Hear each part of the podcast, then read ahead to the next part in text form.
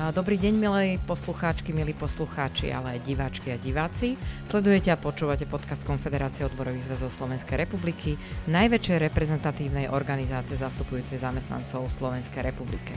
Moje meno je Martina Nemetová a môjim dnešným hostom je prezidentka Konfederácie Monika Uhlerová. Monika, vítam ťa. Ďakujem pekne, dobrý deň, prajem, ahojte. A dnes sa budeme opäť venovať téme parlamentných volieb, ktoré sú tu o niekoľko dní a v nich ľudia rozhodnú, teda kto ich bude, komu odovzdajú svoj hlas a kto ich bude zastupovať teda v Národnej rade. Ja opäť zopakujem, lebo je to veľmi dôležitý údaj, že z ekonomicky aktívneho obyvateľstva sú na Slovensku vyše 2 milióny ľudí, ktorí sú v postavení zamestnanca. To je veľmi zaujímavé číslo, na ktoré by mali politici reflektovať. A, a je to každý druhý volič, keď si to tak zoberieme. Mm-hmm. A aj toto bol dôvod, prečo Konfederácia odborových zväzov včera zorganizovala prvú, môžeme povedať, že prvú v histórii uh, veľkú predvolebnú odborárskú debatu s politikmi politických strán a hnutí, aby prišli nám, odborárom, ale aj teda širšej verejnosti, pretože sme išli aj online, a prišli povedať, že uh, keďže chcú vládnuť, uchádzajú sa o hlasy, čo teda urobia pre zamestnancov a prečo by ich zamestnanci mali, mali voliť. Bavili sme sa, ja len poviem veľmi stručne, že sme sa naozaj, pýtali sme sa na um, legislatívny proces, jeho zneužívanie, na minimálnu mzdu, na rast platov, na skracovanie pracovného času, ale aj čo konkrétne slovenského zamestnanca zaujíma. Mali sme aj zo pár otázok z publiku, aby sme boli korektní. Ale ja by som sa ťa teda chcela spýtať, a sme dnešný podcast natáčam aj z toho dôvodu, že by sme chceli nejako okomentovať mm-hmm. tú, tú včerajšiu diskusiu, debatu, pretože zazneli tam uh, rôzne názory, rôzne sluby, máme ich všetky zaznamenané, no myslím, že budeme s nimi pracovať. A dotkli sme sa ako prvej témy legislatívneho procesu a sociálneho dialógu. Zaznelo tam, že vlastne ten legislatívny proces, eh, za, keby sme zoberieme len ten posledný kalendárny rok alebo posledný rok, bol naozaj, si prechádzal na Slovensku ťažkou skúškou. Tá legislatívna smršť, ktorá u nás bola, eh, sa vlastne v histórii ešte asi v takejto forme nevyskytla. A všetci títo diskutujúci sa zhodli na tom, že naozaj ne, bolo to tak, alebo nerobilo sa to tak, ako sa malo. Máme predsa nastavené isté pravidlá, isté legislatívne normy, podľa ktorých by mali predkladatelia, schvalovatelia týchto zákonov postupovať. A teda aj nám slúbili, že, že samozrejme, keď oni budú v parlamente, keď oni budú pri moci, nič takého, ako sa dialo teraz, sa, sa neudeje. Čo ty na to? Čo ty na tie ich sluby? No, eh, potvrdzuje to len to, lebo tam samozrejme boli aj zástupcovia strán, ktoré sa priamo podielali na tej legislatívnej smršti, tak eh, potvrdzuje to len ten fakt, že eh, sluby sa slubujú, chlieb sa je, sluby sa slubujú pred voľbami a ten reálny chlieb sa je po voľbách.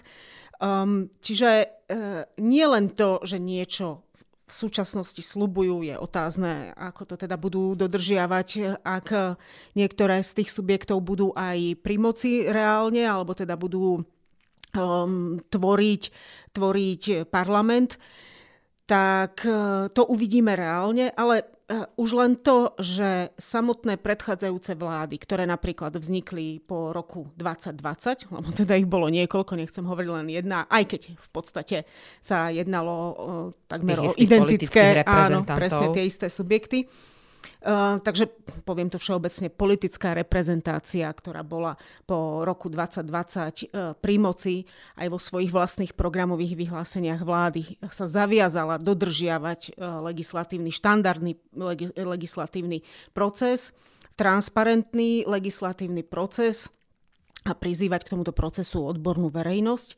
a v podstate tento slúb alebo tento záväzok programového vyhlásenia vlády porušila už v prvých týždňoch a mesiacoch vládnutia. E, beriem e, fakt, že v tom období bola vyhlásená aj mimoriadná situácia v súvislosti s covidom, čo e, umožnilo práve siahať po tomto neštandardnom a zrýchlenom legislatívnom procese a umožnilo príjmať rýchlo opatrenia, ktoré boli nevyhnutné práve v súvislosti s covidom.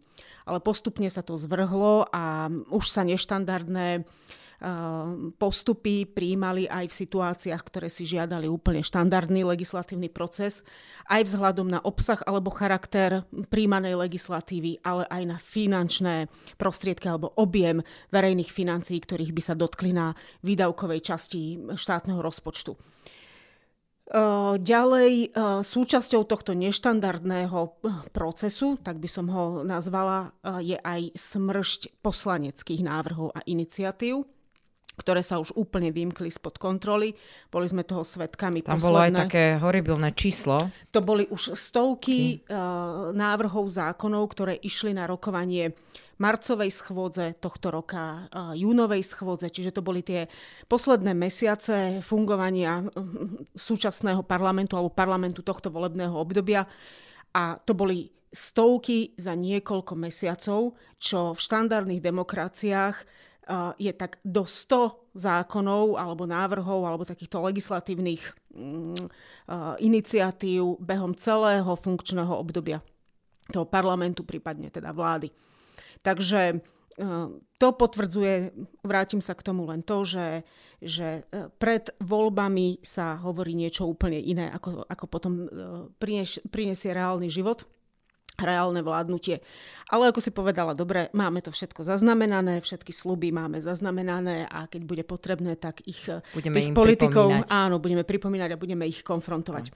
Ja chcem ešte na Margo celej tej diskusie povedať to, že Uh, som rada, že sme tú diskusiu zorganizovali. Naozaj bola úplne prvá uh, takéhoto druhu, asi aj takéhoto formátu a rozsahu v histórii Konfederácie odborových zväzov a mohli sme našim členom, členkám, ale aj širokému zamestnanectvu ponúknuť aspoň čiastočný náhľad do znalostí, vedomostí, pripravovaných opatrení a programov politických strán a ich reprezentantov, reprezentantiek vo vzťahu k zamestnaneckému prostrediu.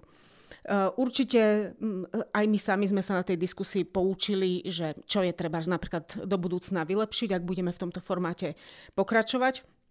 Mm, a Určite sa nám nepodarilo postihnúť všetky oblasti, pretože um, svet práce je tak rozsiahla téma a taký komplex problémov, že nie je možné vtesnať všetky otázky a všetky problémy a všetky témy do uh, 1,5 alebo dvojhodinovej diskusie. Ja si dovolím tvrdiť, že aj dva dní by boli málo na to, aby sme rozobrali a prebrali všetko a, iš, a išli treba ešte aj do detajlov jednotlivých uh, problematík. Mm, zároveň je dobré, že teraz sa k tomu pár hodín s odstupom vraciame, pretože ja sama už v tej diskusii som mala takú chuť do toho vstupovať a tak komentovať, čo kto povedal. Možno, že do budúcna príjmeme aj takú rolu spolumoderátora, spolumoderátora mm-hmm. a, a, a hneď okamžite na mieste bezprostredne reflektovať tie jednotlivé odpovede so skutočnou realitou a, a s faktami a s našimi skúsenosťami. Takže sú to všetko pre nás samotných aj organizátorov ako konfederáciu poznatky, ktoré nás posunú dopredu a, a cez ktoré budeme vedieť ešte aj viac zlepšovať takéto podujatia. Ako si tu povedala, že teda niektoré tie témy by si naozaj vyžadovali o mnoho širšiu platformu, viac času. Keď sme sa bavili, alebo keď sa teda mm, politici navzájom s moderátorom bavili o sociálnom dialogu, aj o úrovni sociálneho dialogu na Slovensku, na tej mm, tripartitnej úrovni, aj bipartitnej úrovni, ty si vlastne, poviem, že ty si takúto mm, tú tripartitnú úroveň, alebo vlastne ten, ten vzťah medzi zamestnávateľmi a zamestnancami spomenula aj vo svojom príhovore. Uh-huh. A ja poprosím teraz našu režiu, aby nám pustila jeden taký záznam, lebo ja poviem, že ty si v tom príhovore pomenovala, v akom vzťahu sú zamestnanci a zamestnávateľia uh-huh, uh-huh. a to teda jeden diskutujúci politik na to zareagoval. Uh-huh. Ideme pustiť ten záznam? Áno, pustíme si uh-huh. ho. Trošku nesúhlasím s pani prezidentkou, ktorá povedala, že práca a kapitál sú v prirodzenom konflikte No e, áno, je tam samozrejme to mierne napätie, ale ja by som tam konflikt nevidel a naopak si myslím, že zamestnávateľia a zamestnanci sú na jednej lodi. A toto by sa malo upevňovať, aj toto myslenie v sociálnych partnerov, lebo ak budeme hovoriť, že práca a kapitál sú, sú v prirodzenom konflikte, tak potom tu máme samozrejme veľa politikov, a teda nebudem ich menovať, ale e, máme zástupcov tých stran aj za, týmto, za týmito stolíkmi, ktorí potom využívajú e, to, že stavajú zamestnancov a zamestnávateľov proti sebe a stavajú sa do úlohy toho, kto jedného chráni proti druhým. Dôsledok je potom ten, že za celé tie roky, 30 rokov do roku 89, my tu máme politický cyklus, ktorý znamená, že tu nemáme tripartitu fungujúcu, ale máme tu vždy že nejaký sociálny partner hrá spolu s vládou presilovku proti tomu ďalšiemu. Čiže keď je vláda viac pravicovejšia, tak je presilovka proti odborárom. Ja by som, ja by som tu uh, stopla tento mm-hmm. záznam. Aby som povedala, že teda pán Oravec ešte potom pokračoval tak, že on si uh, ako vníma význam tripartity, ale skôr si myslí, že zamestnávateľ a zamestnanci by mali uh, teda komunikovať na tom bipartitnom princípe, pretože uh-huh. nemáme na tej tripartitnej úrovni veľa tém spoločných, o ktorých by sme mali vyjednávať. Uh-huh. Aj, aj toto povedal, uh-huh. okrem iného, ale teda vráťme sa k tomu prirodzenému konfliktu. No, um, ja by som to komentovala niekoľkými poznámkami. Ešte raz poviem, ako to bolo v tom príhovore. Uh, Práca a kapitál sú dva záujmové svety, ktoré sú v prirodzenom konflikte. Prirodzený konflikt je, že jednoducho uh, z titulu záujmov, ktoré tie dva svety, čiže práca, povedzme, um, reprezentácia zamestnancov, odbory, uh, reprezentujú a zastupujú, uh, sú v konflikte so záujmami, ktoré reprezentujú zamestnávateľia, čiže kapitál. Uvediem to na príklade zamestnanci chcú vyššie mzdy, zamestnávateľ uh, chce vyšší zisk. Mzdy sú pre neho nákladová položka. Chce čo najviac znižovať práve tieto nákladové položky, čiže uh, chce odolávať tlaku na zvyšovanie miest z toho prostredia zamestnancov. Tieto dva prirodzené záujmy týchto dvoch svetov sú v prirodzenom konflikte a vzniká tam naozaj to napätie. Myslím, e, potom to čiastočne okomentoval aj pán Krajniak, ktorý e, prirodzenosť tohto konfliktu pochopil. No a tento konflikt je konštruktívnym prvkom nejakého politického systému aj spoločenského systému. Hej? Uh, uh, netreba vnímať konflikt v tomto zmysle, ako hovorím, ako deštruktívny prvok. Hej? Ten, môže byť, uh, ten sa môže zvrhnúť do toho deštruktívneho momentu uh, v momente, ak ten prirodzený konflikt nekultivujeme. A ja som hovorila ďalej o kultivácii tohto konfliktu, ktorý ide prostredníctvom dialógu, sociálneho dialógu alebo vyjednávania. Od toho máme sociálny dialog, aby sme zmierňovali toto napätie, respektíve vyrovnávali pomer síl medzi svetom práce a svetom kapitálu a kultivovali ten konflikt, aby sa nezvrhol do deštruktívneho, ktorý už je potom um, negatívny, uh, deštruktívny voči treba z ekonomike, uh, uh, sociálnym otázkam, spoločnosti a podobne. Ak by to bolo naozaj tak, ako hovorí mm, pán Oravec, že v podstate ten konflikt tam nie je, respektíve sme všetci na jednej lodi, alebo je tam len mierne napätie, tak potom nemusíme vôbec hovoriť o sociálnom dialógu a vôbec ho nepotrebujeme, pretože všetci sme za jedno, tak o čom budeme napríklad vyjednávať, hej, keď máme potom všetci rovnaké záujmy. Takže toto je uh, ako keby také filozofické pojednanie o konštruktívnom a prirodzenom konflikte vo svete záujmov. Je to aj predpoklad existencie demokratickej spoločnosti, ktorá je postavená na pluralite názorov a pluralite záujmov. To znamená, že sa pohybujeme v priestore ekonomickom, politickom, sociálnom, spoločenskom, kde existuje množstvo rôznych záujmov, ktoré voči sebe sú aj v nejakom konflikte, hej, e, prirodzenom. No a už potom môžeme ísť viacej úplne do, do hĺbky o, o tom, ako sa potom tieto napätia vyrovnávajú, um, ako funguje model um, sprostredkovania záujmov postavený na pluralitnom princípe, ako na korporativistickom a tak ďalej. Ale už uh, nechcem divákov, poslucháčov obťažovať uh, takými nejakými politologickými úvahami. A vrátim sa teda naspäť k tomu konfliktu. No a budem pokračovať v myšlienke pána Oravca, ktorú rozoberal potom aj ďalej a viackrát ju spomenul, že sme všetci teda na spoločnej lodi a túto metaforu s loďou a s morom a prílivom a odlivom využil aj pri téme hospodárskeho rastu, že v podstate si treba hospodársky alebo ekonomický rast predstaviť ako prílivovú vlnu, ktorá či bez ohľadu na to, či sedím na člnku, alebo na lodi, alebo na nafukovačke, každého zodvihne. Čiže v podstate sa každému bude dariť. No, um, áno, fyzicky uh, to je naozaj tak, že asi každého zodvihne, ale je asi rozdiel, či sedím na člnku alebo na fukovačke, alebo som na palube veľkej lode. A takisto tá nafukovačka sa je málo chránená, mm, môžu tam vpli- prísť ďalšie vplyvy, zaprší, búrka na mori a nafukovačka sa uh, so mnou môže veľmi rýchlo obrátiť, potopiť a podobne. A je takisto rozdiel na tej lodi, na ktorej som uh, pozícii. Či tancujem niekde na vrchnom poschodí, alebo prihadzujem do kotla um, uhlie v podpaluby. Presne tak. Takže môžeme pokračovať ďalej v týchto metaforách a, a, a v týchto prirovnaniach a nejak ich doviesť aj do nejakého mm, ďalšieho, ďalšieho obrazu. No, no a ďalší, ďalšia moja poznámka k tomu, ako vyzdvihoval bipartitný dialog medzi zamestnancami, respektíve medzi odbormi a zamestnávateľmi.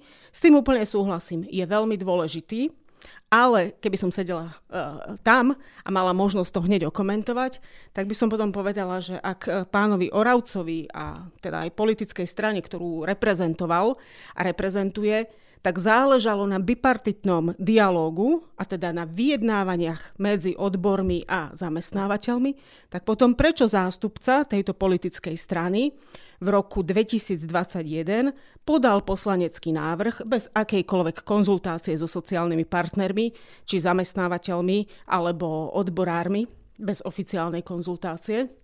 Neviem, čo sa dialo v pozadí e, so zamestnávateľmi podal e, na, e, poslanecký návrh, ktorý de facto zrušil alebo eliminoval odvetvové kolektívne vyjednávanie. Čiže v podstate podstatu bipartitného dialógu na Slovensku, odvetvové alebo sektorové kolektívne vyjednávanie vyšších kolektívnych zmluv pre jednotlivé sektory a rozširovanie týchto kolektívnych zmluv v rámci, v rámci sektoru. Čiže Takže... aby sme to vysvetlili našim poslucháčom, mm-hmm. pretože nie každý tomu rozumie, čo je toto rozširovanie. Eh, čiže on vlastne tým poslaneckým návrhom eh, jednoducho to, čo umožňovala naša legislatíva, že ak v danom sektore bola vyjednaná kolektívna zmluva vyššieho stupňa medzi zastupcami zamestnancov reprezentatívnymi. Áno, mala štatút reprezentatívnej. Mm-hmm. Čiže medzi poviem nejaký zväzom, zväzom mm-hmm. a nejakým združením zamestnávateľom, ktorí v danom sektore pôsobia, tak táto kolektívna zmluva, to, čo bolo v nej do, dosiahnuté, dohodnuté, sa mohla rozšíriť aj na tých zamestnávateľov, u ktorých napríklad nemajú odbor, že si nevedeli tú podnikovú áno, kolektívnu áno. zmluvu mhm. dohodnúť. Čiže už tam u toho zamestnávateľa, mo, možno to boli nejaké drobnosti, alebo akože nie veľké uh-huh. výsledky, ale už ju nemohli ako keby e, nedodržať, uh-huh. áno, u toho uh-huh. daného zamestnávateľa. Áno. A toto bolo touto legislatívnou úpravou znemožnené. Áno, znemožnené, obmedzené a samotný ten inštitút tzv. reprezentatívnej kolektívnej zmluvy. A my to hovoríme veľmi zjednodušene, pretože ono to v samotnom zákone o kolektívnom vyjednávaní bolo dosť komplikované, aj celý ten proces, ako dosiahnuť tento stav v zákone, bol dosť e, komplikovaný. Tak tento inštitút, táto zmena legislatívna z prostredia poslanca SAS v roku 2021 zrušila. Mm-hmm. Um, a ak, ak ešte niečo máš ešte k tejto téme? Pretože uh, ešte som... mám. Dobre. Uh, a možno, že sa ma to aj chceš zrovna, zrovna spýtať, lebo mi tak nabehlo, že potom tam pán Tomáš uh, v súvislosti s odvetvovým kolektívnym vyjednávaním vyzdvihol, že je to jedna z ciest alebo možností, ako dosiahnuť stav pokrytia zamestnancov kolektívnymi zmluvami na úroveň 80% a viac, tak ako to od nás žiada, alebo odporúča e, smernica e, Európskeho parlamentu a rady o primeraných minimálnych mzdách, ktorú transponujeme, alebo teda do konca budúceho roka budeme musieť transponovať do našej legislatívy, tak tam jednotlivé členské štáty, ktoré nedosahujú tých 80% a podotýkam, že na Slovensku je to 25% tak budú musieť vypracovať akčný plán, ktorý budú pravidelne vyhodnocovať a prehodnocovať, prípadne doplňať opatrenia, ako dosiahnuť ten stav 80% A práve to kolektívne vyjednávanie na odvetvovom, sektorovom, prípadne profesnom princípe je jedna z ciest, ktorá dokáže výrazným spôsobom uh, zdvihnúť počet zamestnancov, ktorí sú prikrytí alebo ktorí sú zastrešení kolektívnymi zmluvami. Toto je je veľký paradox, že na jednej strane, uh, poviem, že počas tohto vládneho obdobia uh, sme prijímali, alebo začali sme ten prijímací proces európskej legislatívy, ktorá to nariaduje, ale zároveň si doma zrušíme niečo, mm-hmm. čo, čo by nám to vlastne umožňovalo. Áno. Tak to taký paradox, ktorý, ktorý tu nastal a s mm-hmm. ktorým sa budeme musieť určite popasovať. Áno, um, častokrát uh, odznievajú také nezmysly, ako nám Brusel niečo diktuje a niečo a ako nám ubližuje a neviem čo. Uh, sú to z môjho pohľadu sú to nezmysly, pretože ak, ak e, prichádza nejaká legislatíva, ktorá potom ovplyvňuje našu národnú legislatívu, tak tá hlavne v tých sociálnych otázkach len pozitívne ovplyvňuje našu legislatívu a keby, sme, keby to bolo len na nás, že to musíme vypracovať my, no tak e, sa obávam, že by sme, to, že, by sme takéto legislatívne opatrenia ani nemali. A zároveň my sme napríklad v mnohom, aj pri vstupe do e, Európskej únie, museli upraviť zákonník práce, tak, aby vyhovoval tým sociálnym štandardom, tým európskym što- eh, sociálnym štandardom a neodporoval uh, prístupovým zmluvám, respektíve bola to podmienka prístupových zmluv. Napríklad samotná definícia závislej práce bola jedna z podmienok, že to, je, to, to musíme mať v zákonníku práce. Čiže v minulosti sa objavili aj z prostredia tejto politickej strany také uh, také e, návrhy, že zrušíme definíciu závislej práce a podobne. No nie je to možné, pretože vďaka členstvu v Európskej únii máme túto definíciu. Problém je len uh, kontrola dodržiavania toho, že či uh, u zamestnávateľa toto porušované nie je. Takže tých opatrení a samotných ochranných momentov smerom k zamestnancovi máme eh, v nejakom, povedzme, dostatočnom množstve. Určite sú, ne, sú nedostatky, ktoré je potrebné dopracovávať, pracovať na nich v zákonníku práce a prispôsobovať aj aktuálnym trendom. Vo svete práce na druhej strane je problém potom so samotným dodržiavaním a kontrolou a sankciami. Chcela som sa ešte dotknúť jednej témy, ktorá v súvislosti s tým sociálnym dialogom tam zaznela, ale zase si mi nahrala uh, tým zákonníkom práce, uh-huh. pretože tu sme v diskusii sme za po, ako aj veľmi dobré odporúčanie z úst politikov zaznelo, alebo jedného politika, uh-huh. a, ktorý, ktorý nám povedal, že uh, tu poprosím režiu, aby pustil uh, tento záznam, ktorý sa týka, že prečo máme vymýšľať poviem teplú vodu, keď už ju niekde inde vymysleli. A tak nám uh, pán Danko zo SNS odporúčal, aby sme sa uh, inšpirovali západom, pretože uh, Máme si preložiť západné zákonníky práce, teda predpokladám, že od našich hraníc smerom na západ, pretože to, čo žijú oni tam, tak to je socializmus. Mm-hmm. Čiže to je, máme proste zobrať copy-paste, preložiť a máme akože výborné, výborné zákonníky práce. Mm-hmm.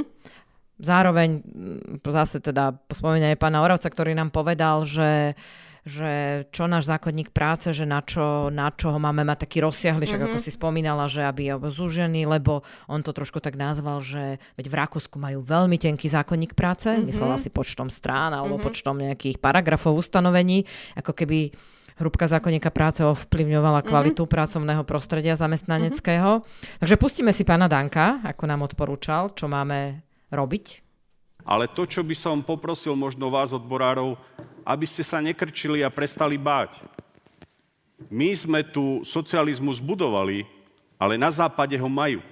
Začnite prekladať západné zákonníky práce. Nech ľudia vidia, aké majú fondy pracovného času na západe, aké výhody majú ľudia, ktorí pracujú na západe. A to aj tí, ktorí nepracujú, aké majú rôzne kompenzácie na školenia, vzdelania a učte ľudí aj, aké majú benefity naše zákonníky práce. Ktorý z vás aj vie o tom, že existuje aj príspevok na šport na maloleté dieťa. Takisto Dobre, ako príspevok... To, to by som, aj by som to stopla, čiže mm-hmm. akože to je také úsmevné to odporúčanie, ako že z jednej krajiny, kde môžu mať úplne nejaký iný ekonomický model alebo inú daňovú sústavu, ktorý, ktorú tiež reflektuje náš zákonník práce istým spôsobom, e, ako sa dá. Ale ako, áno, inšpirovať sa, inšpirovať sa dá, mm-hmm. takže e, budem, budú odborári tlačiť na to, aby, aby teda sme sa inšpirovali a aby sme si buď zúžili, alebo teda ešte rozšírili náš zákonník práce? No, najskôr sa asi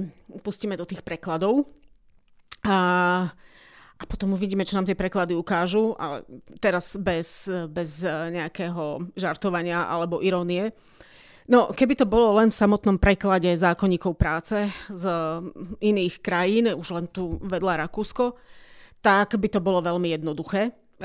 A ja by som bola len veľmi rada, keby nám stačilo preložiť si legislatívu pracovnoprávnu, nie len zákonník práce, ale celkovo legislatívu treba z, z Rakúska.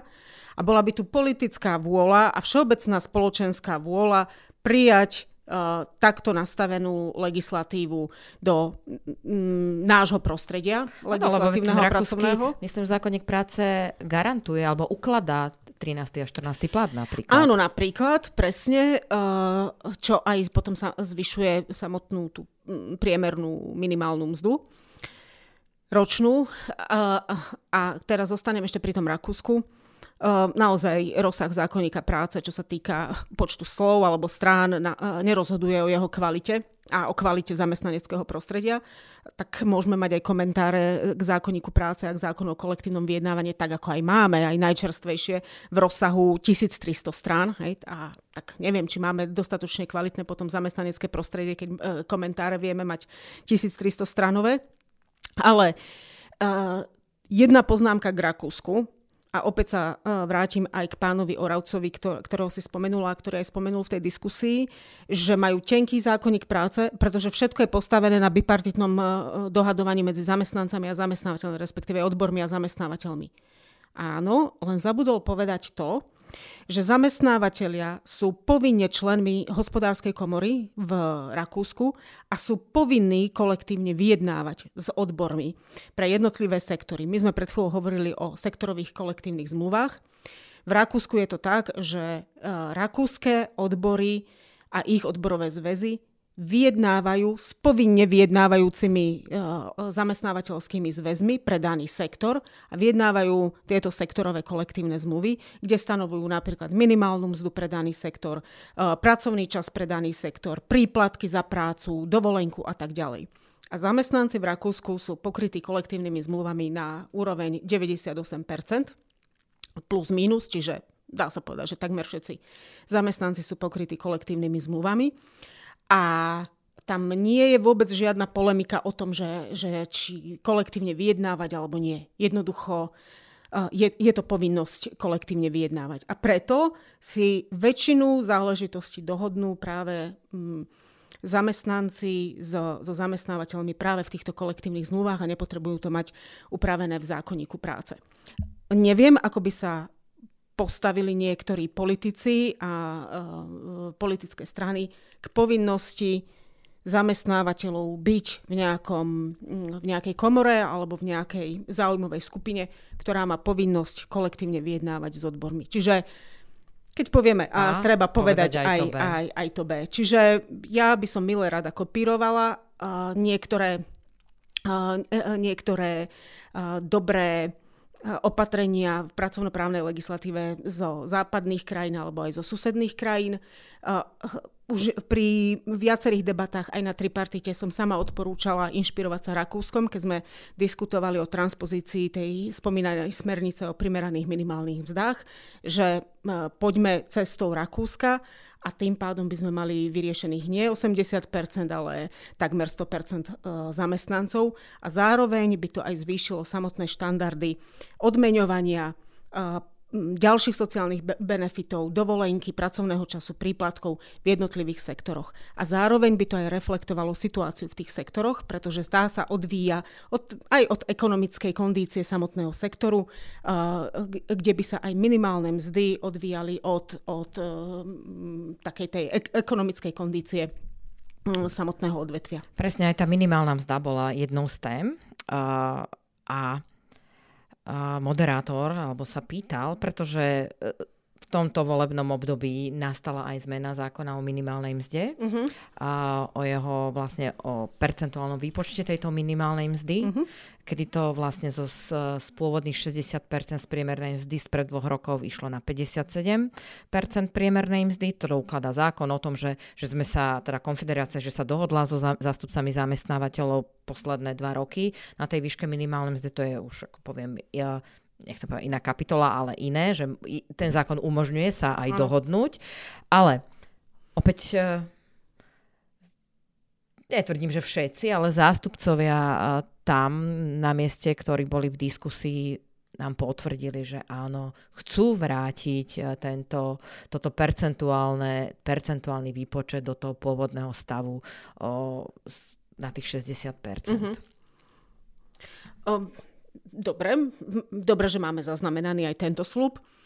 Zároveň opäť vecne pri transpozícii smernice o primeraných minimálnych vzdách, už tretíkrát ju tu dnes spomínam, je jeden z momentov, s ktorým sa budeme musieť vysporiadať, je, že či mechanizmus, ktorý máme my nastavený v našom zákone o minimálnej mzde, je dostatočný, respektíve zodpoveda tým kritériám a referenčnému rámcu, ako je nastavený v smernici. Toto bude potrebné skonfrontovať, že či naozaj uh, splňa výška minimálnej mzdy to, to rozpetie, ktoré má splňať podľa smernice.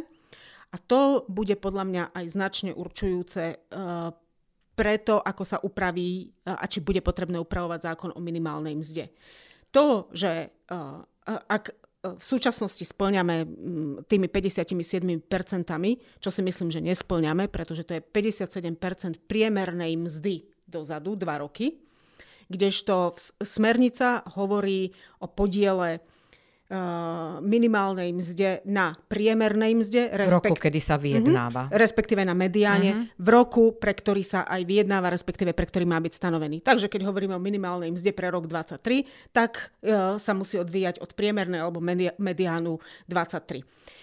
Takže to percento to samozrejme určí alebo ukáže trošku, trošku iné. Takže uh, budem rada, keď sa nám podarí naplniť uh, ambíciu zvýšenia toho percenta v samotnom zákone o minimálnej mzde na Slovensku a uh, myslím si, že k tomu nás dotlačí aj samotná smernica. Pri tejto téme minimálnej mzdy a no, musím ho spomínať, nedá sa akože inak. Pán Moravec povedal na Margo Platov, že aj zamestnanci s nízkymi príjmami sú pre zamestnávateľov drahí. Režia, poprosím, aby sme si pustili aj tento záznam. Tak ja považujem, zase sa vrátim k tomu kľúčovému tej otázke, ktorú ste položili. A ja za kľúčový problém, pokiaľ ide o mzdy, na Slovensku považujem to, že aj zamestnanci s nízkymi mzdami sú drahí pre zamestnávateľov a zároveň v čistom majú vo vrecku málo. Ja by som vám to ilustroval na e, minimálnej mzde, ktorá je dneska 750 eur. Pri, se, bude, bu, pri minimálnej mzde roku 2024 750 eur. E, pri 750 eur a dnešnej nastavenej legislatíve E, stojí tohto, tento zamestnanec zamestnávateľa tisíc, takmer 14 eur. 1014 eur sú celkové mzdové náklady na takéhoto zamestnanca a tento zamestnanec nemá 750 eur vo vrecku, nebude mať v roku 2004, ale bude mať 526 eur. To je jeho čistá mzda.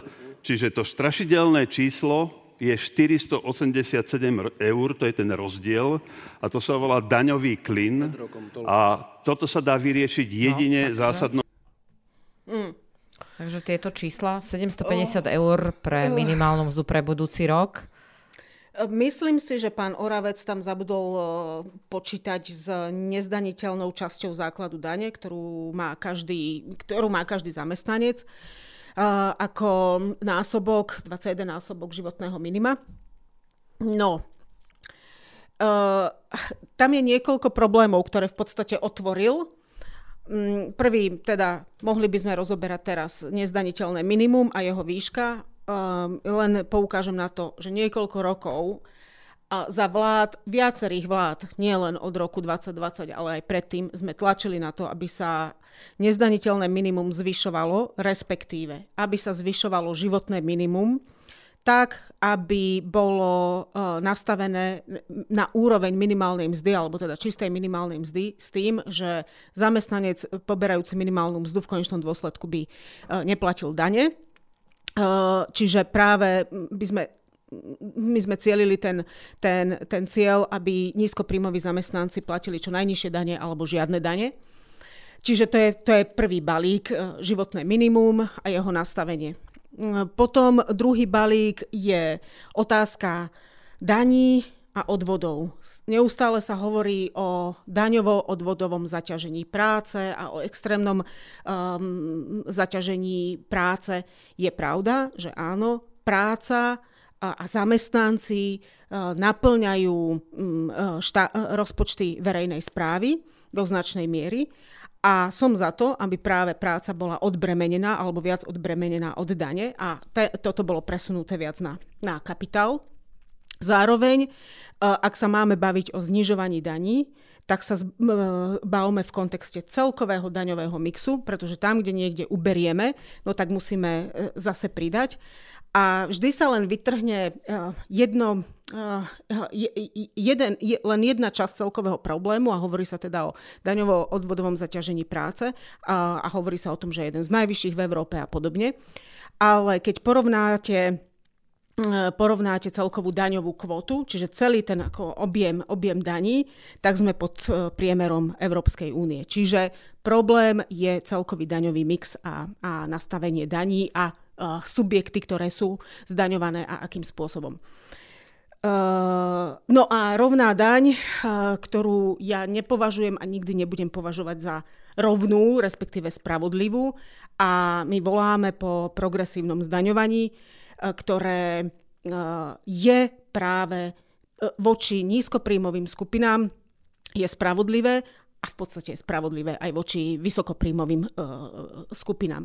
Vychádza z teórie, ktorá má skôr taký ako keby psychologický nános, že čím viacej zarábate, tak tým hodnota zarobeného eura alebo koruny alebo doláru je pre vás nižšia ako pre nízko zarábajúceho. Znamená to v praxi. Keď si kúpi 750 eur, eur zarábajúci človek 50 eurové topánky, tak tie 50 eurové topánky majú pre neho inú hodnotu ako pre človeka, ktorý si kúpi 50 eurové topánky z príjmu 5000 eur a obaja majú, povedzme, rovnú daň. Hej? Takže uh, spravodlivá daň je progresívna daň, alebo eh, prístup spravodlivý z môjho pohľadu je progresívne zdaňovanie. A celkovo tejto problematike daní, uh, progresívneho zdaňovania, daňového mixu sa budeme určite venovať mm-hmm. v mhm. ďalšom podcaste. Je to téma, ktorú, ktorú chceme našim poslucháčom objasniť mm-hmm. aj teda na postoj odborov, ako to oni vidia diskusii zaznela aj otázka, aký majú postoj ku skracovaniu pracovného času uh-huh. daní politici. Moja obľúbená téma. Tvoja obľúbená téma. My si tam museli najprv objasniť, že, že, že čo pod tým skracovaním pracovného času vlastne myslíme. Či že skrátený, či stlačený. Či stlačenie. Uh-huh. A podľa napríklad pána Krajniaka aj pána Oravca, podľa nich by bolo vhodnejšie, aby zavedenie bolo dobrovoľné, uh-huh. teda na rozhodnutí podnikateľov. A zároveň si myslia aj všetci diskutujúci, že skúsme to napríklad na verejnej a štátnej správe. Mm. No, zase s tou dobrovoľnosťou. Uh, už teraz naozaj na tej experimentálnej, čiže povedzme dobrovoľnej úrovni prebieha mnoho testovaní a tie testovania skráteného pracovného času a vplyvov na zamestnancov, ale aj zamestnávateľa, jeho treba zisky, produktivitu alebo teda celkovo um, efektiv, efektivitu fungovania firmy. Uh, testujú mnohé krajiny a mnohé firmy a uh, to je tá báza dobrovoľnosti. A zatiaľ tie výsledky sú pozitívne aj pre zamestnancov, aj pre zamestnávateľa. Uh, ak by sme fungovali len na báze dobrovoľnosti, no tak nepotrebujeme zákonník práce, však veď nech sa rozhodne zamestnávateľ, že koľko hodín budú zamestnanci u neho pracovať. Prípadne, ak sú zamestnanci silnejší a združení v odboroch, tak nech si, to, nech si to dohodnú. To je ten lepší prípad. Čiže je e, v istom momente je dôležitá a bude nevyhnutná a samotná legislatívna úprava a plošné zavedenie skráteného pracovného času. Tak ako to bolo v roku 1918, keď sa zaviedol 8-hodinový pracovný čas v Československu. Tam aj odznelo, že, že prvým zamestnávateľom v Československu, ktorý zaviedol 5-dňový pracovný týždeň, lebo vtedy bol 6. 5-dňový bol Baťa v roku 1930. 30. 30. 30. Uh, tak uh, tam potom bol taký opäť výkrik uh, z, z prostredia diskutujúcich, že no vidíte, že sám zamestnávateľ sa rozhodol, aké to bolo dobré, nepotreboval vôbec štát. No, až do roku 1968 bol ten 6-dňový pracovný, pracovný týždeň. A opäť len legislatívnym, legislatívnou úpravou bol zavedený 5-dňový pracovný čas. Nevyhneme sa tomu, aby opäť bola aj legislatívna plošná úprava. Ten tlak, trendy to jednoducho budú tlačiť, že nakoniec tou, tou špičkou toho, toho vývoja bude samotná legislatívna úprava, ako to bolo vždy aj v minulosti, v roku 18, eh, v roku 68 hm, a tak ďalej. A je veľmi zaujímavé sledovať tú argumentáciu, ktorá je proti zavedeniu skráteného pracovného týždňa je úplne identická s tou, ktorá bola v roku 1918 aj v roku 1968. Presne tí politici alebo zamestnávateľia, ktorí boli proti, tak tie isté argumenty používali vtedy, te, tie isté používajú aj teraz. Takže niektoré veci sú nemenné.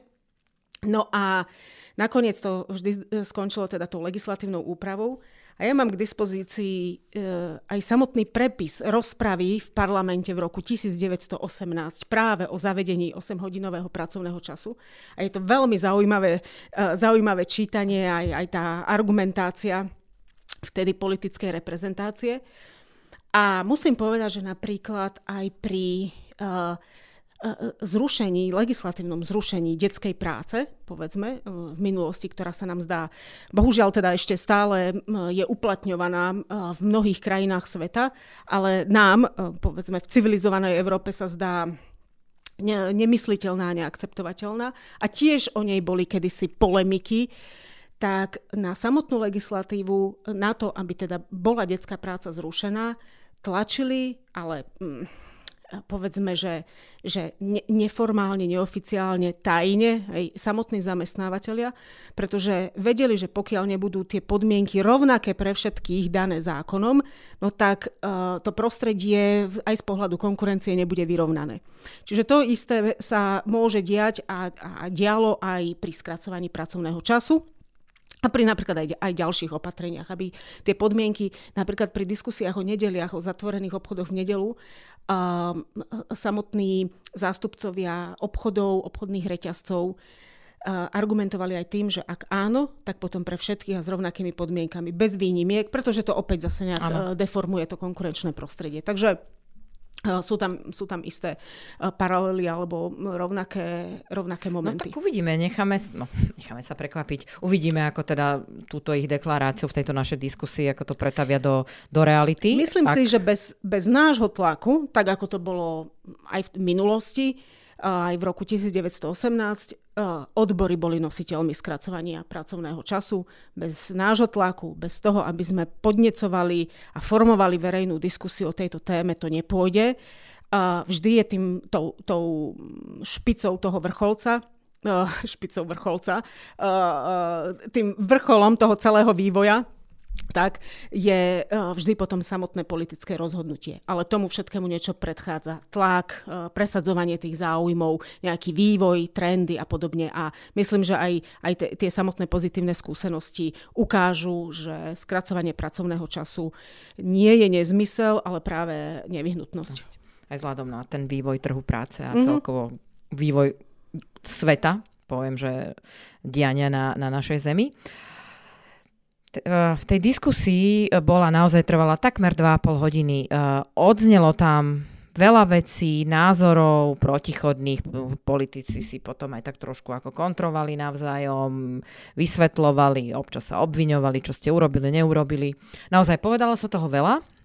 A ja teda našim divákom, poslucháčom odporúčam, aby si pozreli tento, tento záznam z tejto diskusie. Je či už na našej webovej stránke kauzecr.sk alebo na našom YouTube alebo prostredníctvom nášho Facebooku vedia sa dostať k tomuto záznamu. Monika, ja ti ďakujem. Aspoň ja sme veľmi stručnosti zo pár takých headlineov komentovali. Highlightov. Highlightov, highlightov, tak.